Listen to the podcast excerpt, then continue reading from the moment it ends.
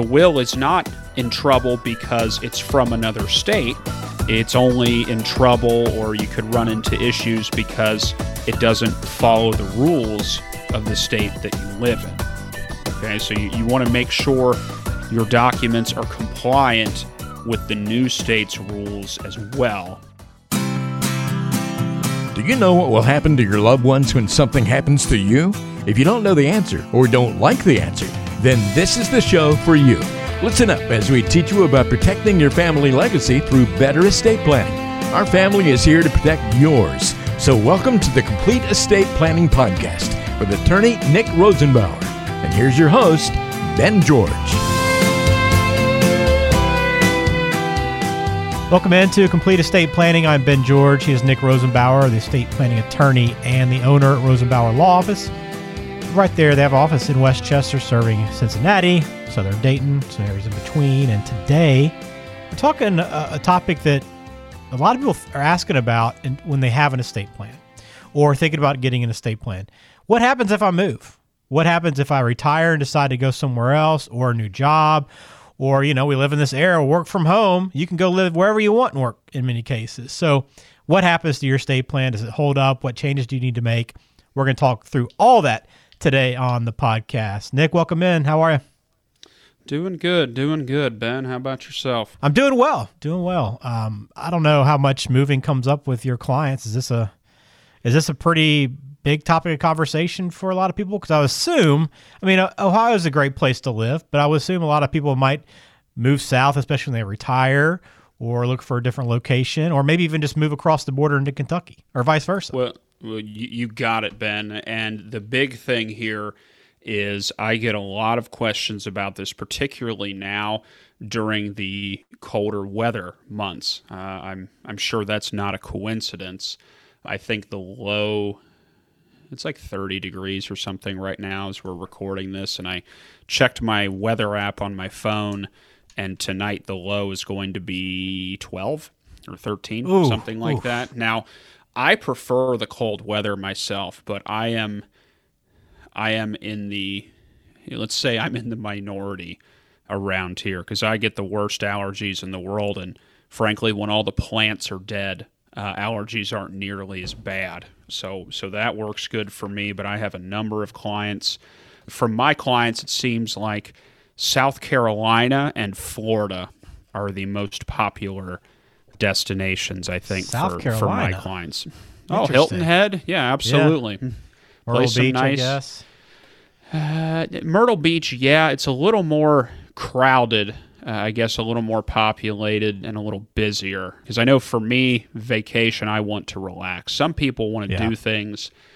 Like, to me, you know, Myrtle Beach is just a busy, loud version of Hilton Head with more traffic. They both have excellent golf. But I want to get up, play a fancy course, you know, maybe see some alligators or pelicans, or, you know, some neat stuff on the course, but not too close to me. You know, play a course that I can't play at home, and then sit by the ocean, but in the shade. Those of you that, you know, met me in person, you know, I'm as pale as they come, and the red hair certainly doesn't help with the sun protection. But I want to get up, play some golf, and then sit in the shade by the beach, read a book. It's the greatest thing in the world. So I have a number of clients. Florida, obviously, is a huge retirement destination. It's a huge destination for second homes, or, you know, vacation homes, and also just for vacations in general.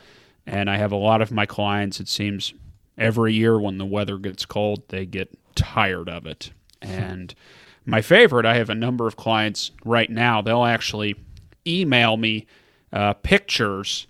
You know, I've had people legitimately take a cell phone picture, you know, with their feet in the sand and a beer, and the ocean and the sun, and they'll send me an email and say, it's 81 degrees today. How's Ohio? They think they're funny. Yeah, right. They think they're funny. But anyway, no, I get this question a lot.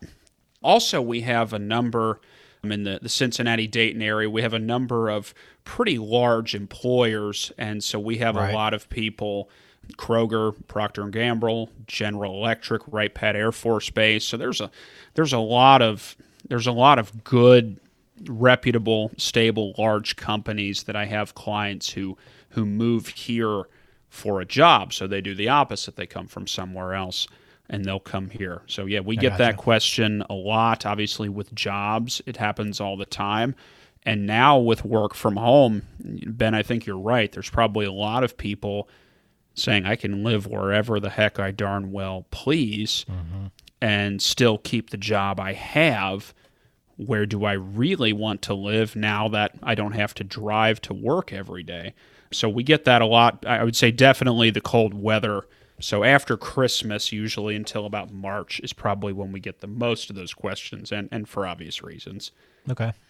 Makes sense. So that's what we're going to talk about today, some things to be considering, because we talk about it all the time. You know, estate planning is not just, hey, let me get this done and it's over with, right? You're always kind of changing things, making adjustments, and that comes into play when you move. So we're going to dive into that here in just a second. I'll remind you too, though, CincinnatiEstatePlan.com is the website.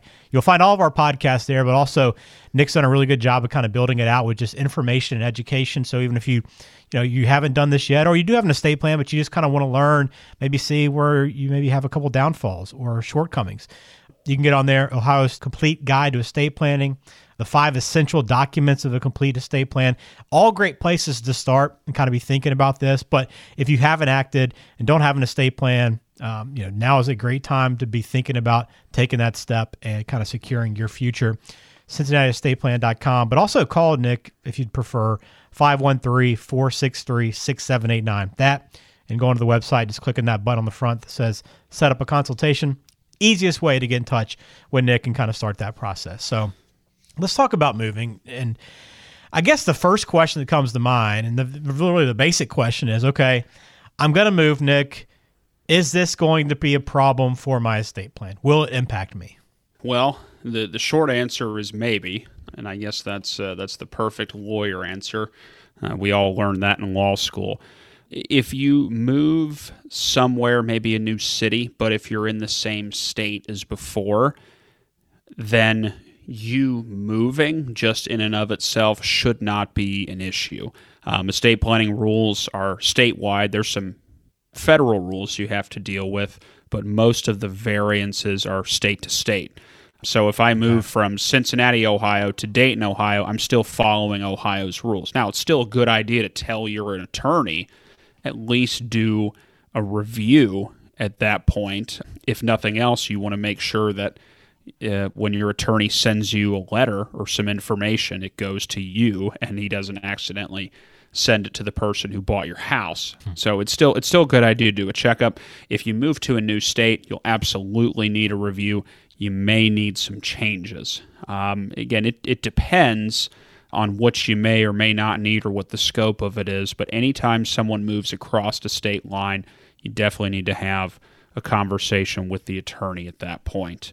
One thing that people, don't realize, and we'll get a little constitutional law in here for you for a second, but under the full faith and credit clause of the Constitution, from an estate planning standpoint, documents that are validly and properly and legally executed in one state cannot automatically be voided just by crossing into a state line. So you can't have a rule in Kentucky that says anything executed in Ohio is automatically invalid in Kentucky. So you can't do that. They have to recognize and, basically grandfather in to an extent something that was done somewhere else. So think of it this way. If Ohio is okay with it, we're okay with it. But that's misleading. There's a number of times this still may not work. Because I didn't say it automatically is allowed. It just means you can't automatically void it. Okay, so there's a number of different things to consider here is what are the rules in the new state that you live in? So if I cross into Kentucky, or let's just say any state, so I move to a new state, my documents are not automatically void, but let's say the state that I came from says a will only needs a notary. But the new state says you need 3 witnesses to sign your will. Ah. Well, you could be in trouble there. The will is not in trouble because it's from another state. It's only in trouble, or you could run into issues because it doesn't follow the rules of the state that you live in. Okay, so you want to make sure your documents are compliant with the new state's rules as well, even though they're not automatically voided just by crossing state lines. Does that distinction make sense? Yeah, that makes a lot of sense. Okay, so that's the first piece. Some states don't allow certain things within an estate plan. So there are certain states that will allow you to do things one way, and there are other states that will not allow you to do it. So if you started out in a state that allows you to do something, and then you move into a state where you can't do that, theoretically could cause problems with your plan or that document. Not to get too technical, but a good example that we run into a lot is the state of Florida does not allow a security clause in their wills or trusts known as a no contest clause, which basically prohibits anyone from inheriting from a plan if they contest the will or challenge the trust. So it's basically a way to try to keep people from fighting. Florida doesn't. Ohio allows you to do it. Florida does not. So if you go from Ohio to Florida, that may need to at least be removed from your plan because it doesn't follow the new state's rules. And then, of course, the flip side of that, let's say you move from Florida to Ohio, there might be new opportunities or new things that you can do, new strategies that you can take advantage of that you could not take advantage, maybe weren't on the table in your previous state. So if you move from Florida to Ohio, and you have concerns about family fighting or challenging the will or something like that, now you have the ability to put that security element in when down in Florida you did not have the ability to do that. Okay. The next thing to look at is the healthcare directives or the medical documents. These are the documents that authorize someone to make decisions on your behalf if you get sick. Talk to the doctors, communicate with them, also access your information, your medical information, so they can make the best decisions. And it's more of, Ben, it's more of a practical thing than anything else, because the people who review these are usually non-attorneys. Okay, so that's why most states standardize them.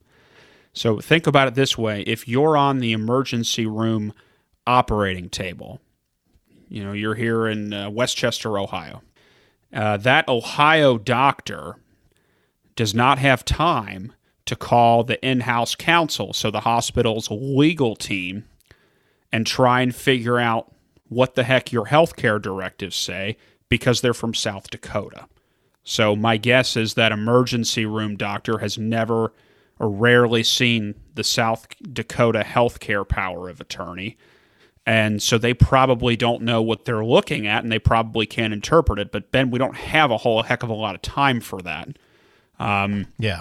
So you run into trouble. Look, the documents are not void, but if it were me and I tell my clients, I would want the directives, I would want the medical documents that doctor sees all day, every day. So there's no question, there's no delays. And if someone needs to make a decision, so for me it would be my wife, she can make the decision, no questions asked. The doctor looks right at it and say, great, I've seen these all the time. Says Alicia Rosenbauer's in charge of everything. Got it. And that's the problem with these, is because, like I said, non-attorneys. So the surgeon, you know, in the operating room is the person who needs to, you know, who finds the emergency and then says, hey, we need to talk to someone and make a decision right now. You don't have time to get in-house counsel. So basically, it's not illegal, but I think practically speaking, to make sure that there's no delays, there's no problems with your care, in an emergency situation, I would want those doctors to have no issue interpreting my wishes or my plan if it's a situation where I can't speak for myself. Now, if you're in Cincinnati and you move right across the river to Newport, again, this is a gray area. I could make a good argument that the doctors there have seen enough Ohio healthcare power of attorneys because the state of Ohio is legitimately a mile away. I think the risk is significantly lower than if it was somewhere from Montana. Just something to keep in mind. That's all your comfort level, and it's almost how comfortable are you that you'll be cared for and there won't be any delays. So again, if you're moving right across the river to northern Kentucky, when Cincinnati, Ohio is 5 minutes away, there's a much better chance that they have seen the Ohio healthcare documents than if you moved here from Oregon, if that makes sense. Yeah, it does, definitely. But again, it's a gray or it's a sliding scale. I think the further you get away from the state, my guess is down in Louisville, Kentucky, or Lexington, Kentucky, they probably don't see a heck of a lot of the Ohio healthcare directive. So I think the risk gets higher there. And then the last thing to keep in mind, why did you move? Okay, so if you moved, maybe because you changed jobs, maybe because you left a job and retired. And then what happened? What are the other circumstances alongside that Ben, you and I have talked about before? Did we change banks? Did we buy a new house? Did we change insurance agents to someone local? Did we change our financial advisor? Does the new job have a new 401k plan or a new employee life insurance policy? So most of the time, you're looking at new accounts, new assets, maybe a new house.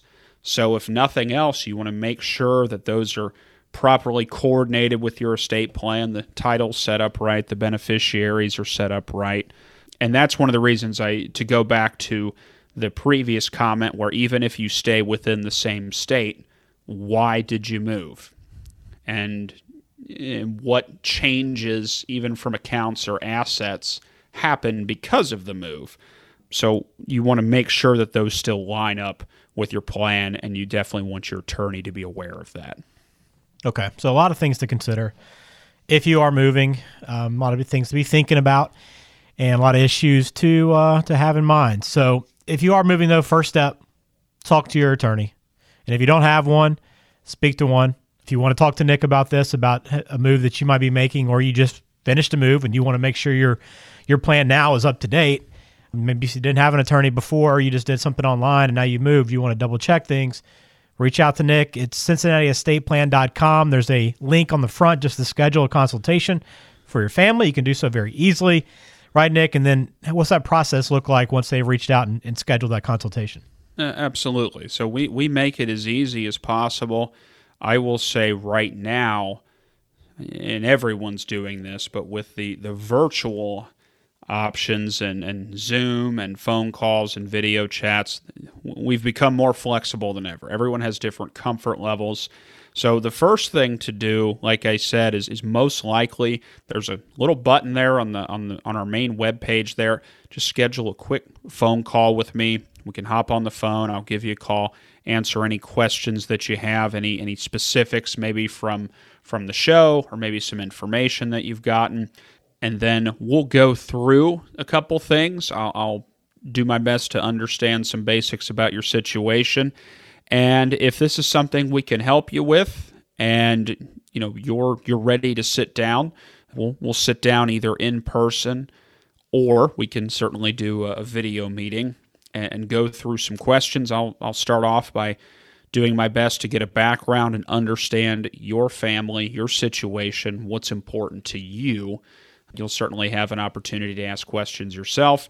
And then we'll lay out some options, and I treat it almost as being a tour guide, if that makes sense. So I try to do my best to understand what's going on, your situation, because I'm not a big believer in the drive-through, fast food, warehouse, estate plans where everyone gets the same darn thing.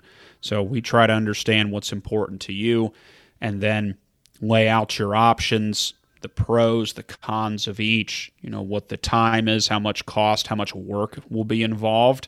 And then hopefully, you can make an informed decision on, if we are able to come up with something that makes sense and what's right for you. Okay? It's not necessarily just the attorney pointing his finger at you and telling you what you need to do because the big bad attorney said so. And Ben, to be honest, I think the family needs to be involved as well. So, if we're doing a plan for you and your family and your money and your children, I think you need to understand the plan and understand what's going on and be comfortable with it because, and I tell people, ultimately, I'm here to give you good advice and help out, but you need to be able to sleep at night and be happy with it. So we do our best. It's an education approach, basically try to find out everything that we can and then lay out all your options and then hopefully allow you and your family to make some sort of informed decision from there. Very good. Well, thanks for laying that out for us, Nick. And hopefully this episode has helped you out if you are moving or know somebody that's moving or thinking about moving. Hopefully this gives you some things to think about, and hopefully you enjoyed it. And if you did, hit subscribe for us. We'd appreciate that. We appreciate all the feedback we've gotten recently. Been a lot of people listening, and we do appreciate everyone that takes a few minutes and takes some time to listen to our shows. We do appreciate it.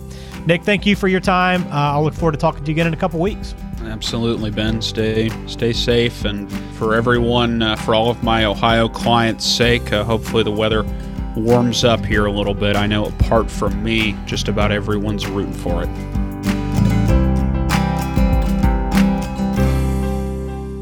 The Complete Estate Planning Podcast is brought to you by the Rosenbauer Law Office, based in Westchester, Ohio, and serving the entire Cincinnati area. The show is available on Apple Podcasts, Spotify, Google Podcasts, and everywhere you listen to podcasts. Subscribe to the show on your favorite app today and never miss an episode. Just search for Complete Estate Planning with Nick Rosenbauer to find us, or visit CincinnatiEstatePlan.com to listen to past episodes, to contact Nick, and to learn more about protecting your family legacy. That's CincinnatiEstatePlan.com.